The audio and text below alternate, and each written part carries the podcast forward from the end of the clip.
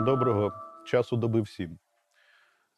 Мене звуть Олександр Михельсон, і е, сьогодні на ідеалісті е, я хотів би поговорити з вами. Е, на жаль, говорити буду тільки я, але в кожному разі всі можуть поставити питання або залишити коментарі, що нам дозволяють сучасні технології. Поговорити про роль історії. Історія, як відомо з історичного афоризму, нічого не вчить, проте вона буває не лише цікавою, вона буває важливою, особливо коли дивитись на неї поряд із сучасними подіями, і не просто дізнаватися факти, якими вони були та якими вони є, але й намагатися проводити паралелі, знаходити аналогії і тим самим збільшувати не кількість, а якість наших знань про довколишній світ. Добре, що сучасні технології дозволяють нам це робити досить легко. Зі звичайним сучасним телефоном в руках ви можете дізнатись дуже багато. Щоправда, тут існує момент, я б сказав, діалектики, який полягає в тому, що саме по собі знання ще не дає розуміння, але й розуміння неможливо досягнути без знання. Говорячи про якісь факти, я буду підглядати у всесвітню інформаційну мережу, але це саме той випадок, як мені здається, коли підглядання не зменшує, а збільшує знання. В наш час е, дуже легко зайти у Вікіпедію і дізнатись про те, що, наприклад, в 1715 році розпочалась війна Туреччини і Венеції, е, і Венеції, е, що в цей час помер король Сонця Людовік XIV, його спадкоємцем став король Франції Людовік XV, що в 1815 році відбувся Віденський конгрес, який е, установив вперше, принаймні на території Європи, загальноприйняті європейські правила е, дипломатії, е, дипломатичних відносин, статусу послів і посольств, а заодно е, визнав окупацію значної частини Польщі Росією, а, наприклад, української Галичини Австрією. Що в 1915 році, наприклад, відбулася перша хімічна атака. Знаменита атака під Іпром, коли німці використали отруйний бойовий газ на основі хлору, який відтоді, власне, називається іпритом. Дізнатися це легко. Досить легко так само провести певні паралелі, припустимо, з 2015 роком. Я недарма сказав саме про 15 роки різних століть.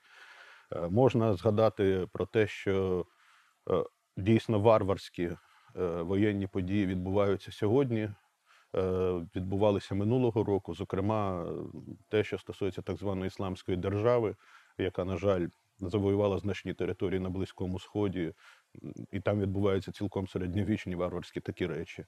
Е, Можна провести деякі ну, до певної міри умовні або навіть десь гумористичні паралелі, хоча іноді цей гумор досить чорний, тому що, е, скажімо, в 1815 році сталася перша зареєстрована в історії офіційно залізнична катастрофа з людськими жертвами. Це сталося 31 липня в Англії. Щоправда, тоді не дуже дбало так вели, так би мовити, життєпис цих подій. І досі невідомо, скільки саме людей загинуло. Версії різняться від 13 до 16. А 2015 рік е, є за останні 20 років роком е, найбільших катастроф з залізничного транспорту ну, за останні десь півтора десятиліття. Десь е, близько півтора тисяч людей на світі загинули за минулий рік саме в залізничних катастрофах. От паралель, ну ніби паралель, але звичайно вона дуже умовна. Водночас е, деякі моменти дозволяють відстежити не так паралелі, не так аналогії, як е, розвиток подій у їхній, ну може і не надто глибинній, але принаймні досить таки глибокій сутності. Наприклад, якщо зазирнути в ту ж Вікіпедію і подивитися, що таке рік 1715, то ми бачимо дати народження правителів, дати смерті правителів, ну, почасти вчених там або митців, і оголошення війн одних держав е, іншим. Якщо ми подивимось 1815, е, ми вже побачимо таке досить дивне розходження, коли з одного боку провідні на той час країни світу, це країни Заходу, е, намагаються укласти якісь рамки свого співіснування, е, як той же Віденський конгрес, так? Е, розробити якісь дипломатичні умови, Але водночас продовжується таке досить середньовічне варварство, в тому числі з боку цих держав. Наприклад, в 1815-му англійці остаточно захопили Цейлон, нинішня Шрі-Ланка, е, що супроводжувалося чималими звірствами. Щоправда, треба визнати з обох сторін, не тільки з боку цивілізованих британців. Якщо взяти 1915, то от у цьому році е, було Великобританією, Францією і Російською імперією підписано публічну декларацію про те, що геноцид вірменів з боку турків є злочином проти людства. До того, власне, поняття злочинів проти людства практично не існувало. Сто років тому воно з'являється. Але водночас країни Антанти підтримують таємний договір про розділ країни Албанія. Тобто якась таємна дипломатія, така, яка вважається сьогодні негуманною і нецивілізованою, вона продовжує тривати як в 715 чи 815, так і в 915. Десь вона продовжує тривати і зараз. Але дуже цікаво і насмілюсь сказати корисно продивлятись, споглядати е, ці паралелі е, через століття, через роки, через віки е, в тому відношенні, е, куди розвивається світ. І чи розвивається він, чесно кажучи, взагалі. Коли я сказав про те, що зайти у Вікіпедію легко, це правда. Звичайно, треба зробити кілька кліків мишкою або там поюзати тачпад чи тачскрін. Е, Інша справа, що звичайно, просто так сам для себе, так званий пересічний громадянин цим не займається, е, тому що в цьому не має потреби. Це цілком нормально. Це цілком нормально, що люди цікавляться чимось, якщо вони, так би мовити, отримують пас. Якщо тобі звідкись прилітає інформація е, про те, що цікаво б дізнатись от про таку річ, тоді ти думаєш, да, справді дійсно цікаво, і ти можеш витратити трішечки свого вільного часу е, на те, щоб е, зайнятися пошуком цієї інформації, принаймні, якщо ти людина допитлива, принаймні, якщо тобі просто цікаво щось дізнаватись. Людська природа з одного боку полягає в тому, що людині все цікаво. Це, власне, склалося еволюційно. Саме тому у нас розвинувся мозок, точніше, у наших прадавніх предків. Але з іншого боку, звичайно, просто так ніхто цим не буде займатися. І е, от е, хотілося б у популярному такому е, жанрі так званого інфотейнменту, де поєднані корені слів інформація і розвага, підкидати ці м'ячики, давати ці паси е, глядачам і слухачам, які спроможні надалі чимось зацікавитись, і найважливіше, не просто дізнатися факти минулого або сьогодення, а намагатися думати над ними, намагатися робити висновки, і чому би ні, можливо, в результаті навіть ставати більш відповідальними громадянами, не просто громадянами нашої країни, а врешті-решт громадянами нашої землі. Історію кожен вивчав у школі. Е, Я сам е, ріс е, у дідуся з бабусею, маминих батьків, і дідусь викладав історію в школі е, багато десятиліть. Я е, любив не так саму історію, як ці цікаві гарні книжки з гарними картинками, з цікавими текстами, е, написані пристойною мовою. Почалося це ще в радянський час, проте мова була українська і дійсно гарна, а підручники були якісними. Те, що вони як то кажуть, заточені під певну ідеологію, ну, для мене було досить далеким фактом. Мені цікава була історія не в значенні от, е, слова history, в англійській це дуже чітко розділяється, а історія в значенні слова story.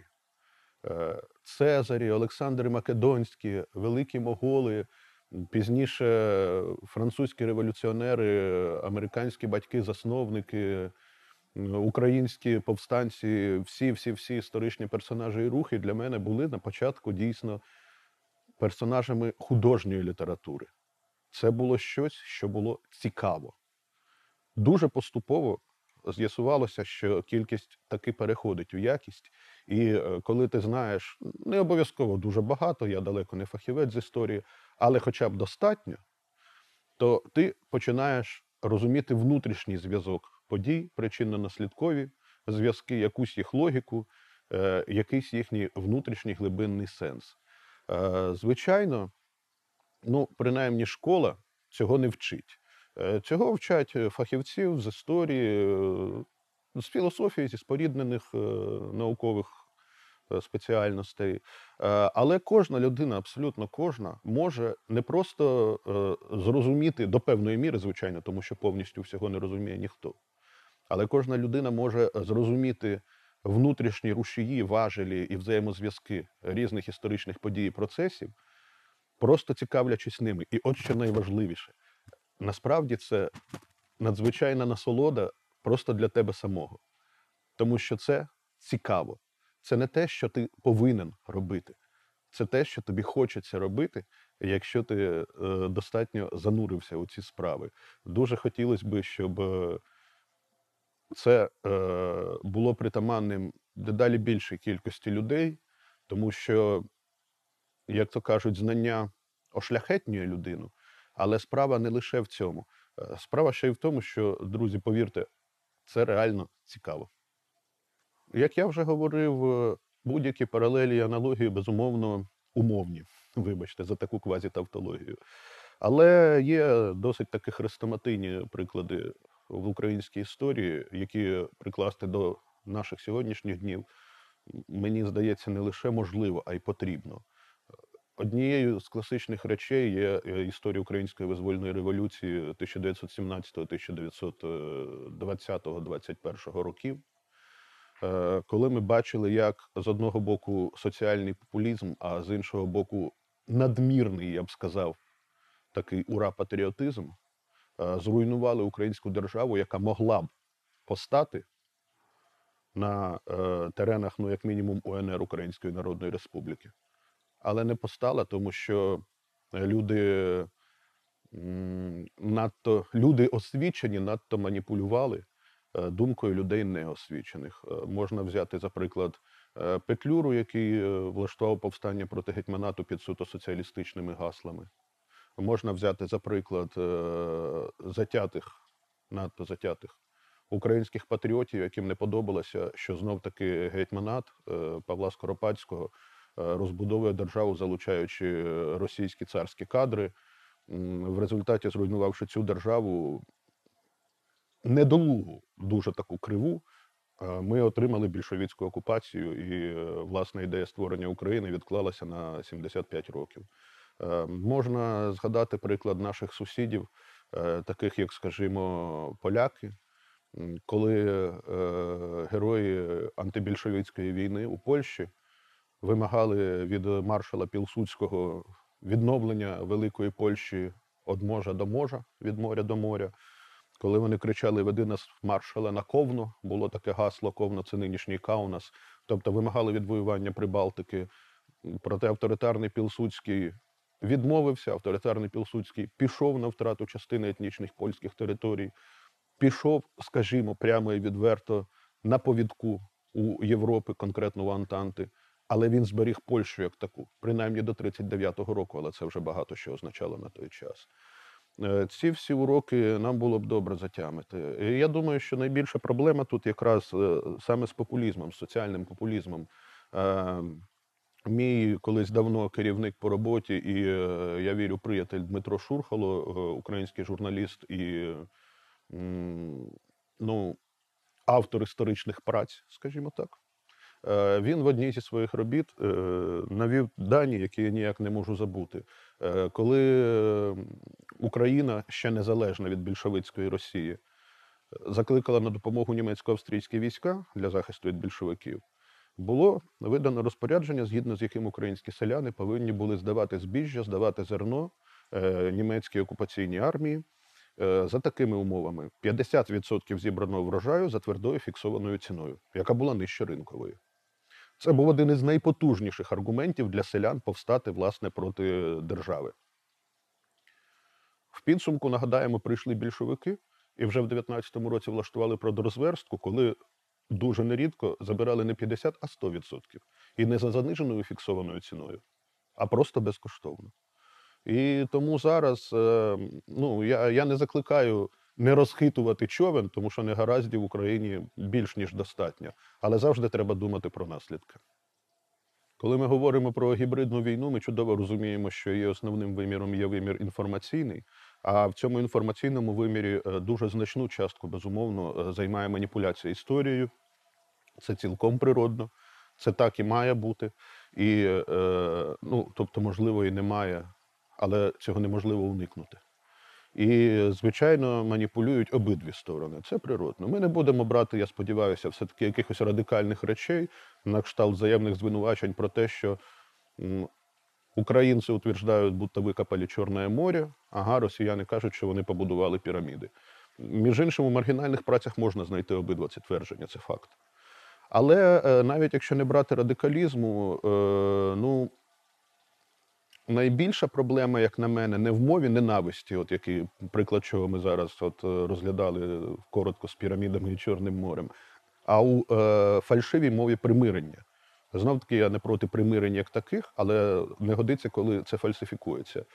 Е, простий приклад: е, спільна колиска братніх народів, Київська Русь, або навіть, можливо, взагалі одного народу, як полюбляють говорити е, російсько-імперські налаштовані такі от е, мислителі і публіцисти. Ну, панове, імперія Карла Великого у середньовічній Європі була спільною колискою е, німців, французів і ще низки націй, деякі з, деякі з тих націй, точніше етносів, не дожили до наших днів фактично. Деякі навпаки перетворились на великі держави, і та ж Німеччина і Франція у підсумку тисячу років воювали між собою. Вони тисячу років воювали між собою, а почалося це зі звичайних чвар між нащадками Карла Великого у ті часи, коли не було ні націй, ні поняття нації. І вся їхня еліта спілкувалася однією мовою, як у плані понять, так і в плані мови, от, е, у філологічному сенсі. Тим не менше, утворились дві різні нації, утворились дві держави. І після тисячі років воєн, найстрахітливішою з яких була Друга світова, вони знайшли спосіб е, помиритися. Вони е, більше того створили Європейський Союз, який був власне ініціативою Німеччини і Франції. І при тому залишились окремими, дуже різними народами, з різними мовами, кожен зі своєю історією, культурою, е, зі своїм світоглядом, коли завгодно. Я абсолютно вірю, що таке ж майбутнє чекає Україну з Росією. Але для того, щоб це майбутнє хоч трохи наблизити, треба вчити уроки минулого. Як я сказав е, на початку цієї розмови, е, історія нічого не вчить, але у цієї фрази є продовження. Історія нічого не вчить, проте дуже жорстко вимагає за невивчені уроки.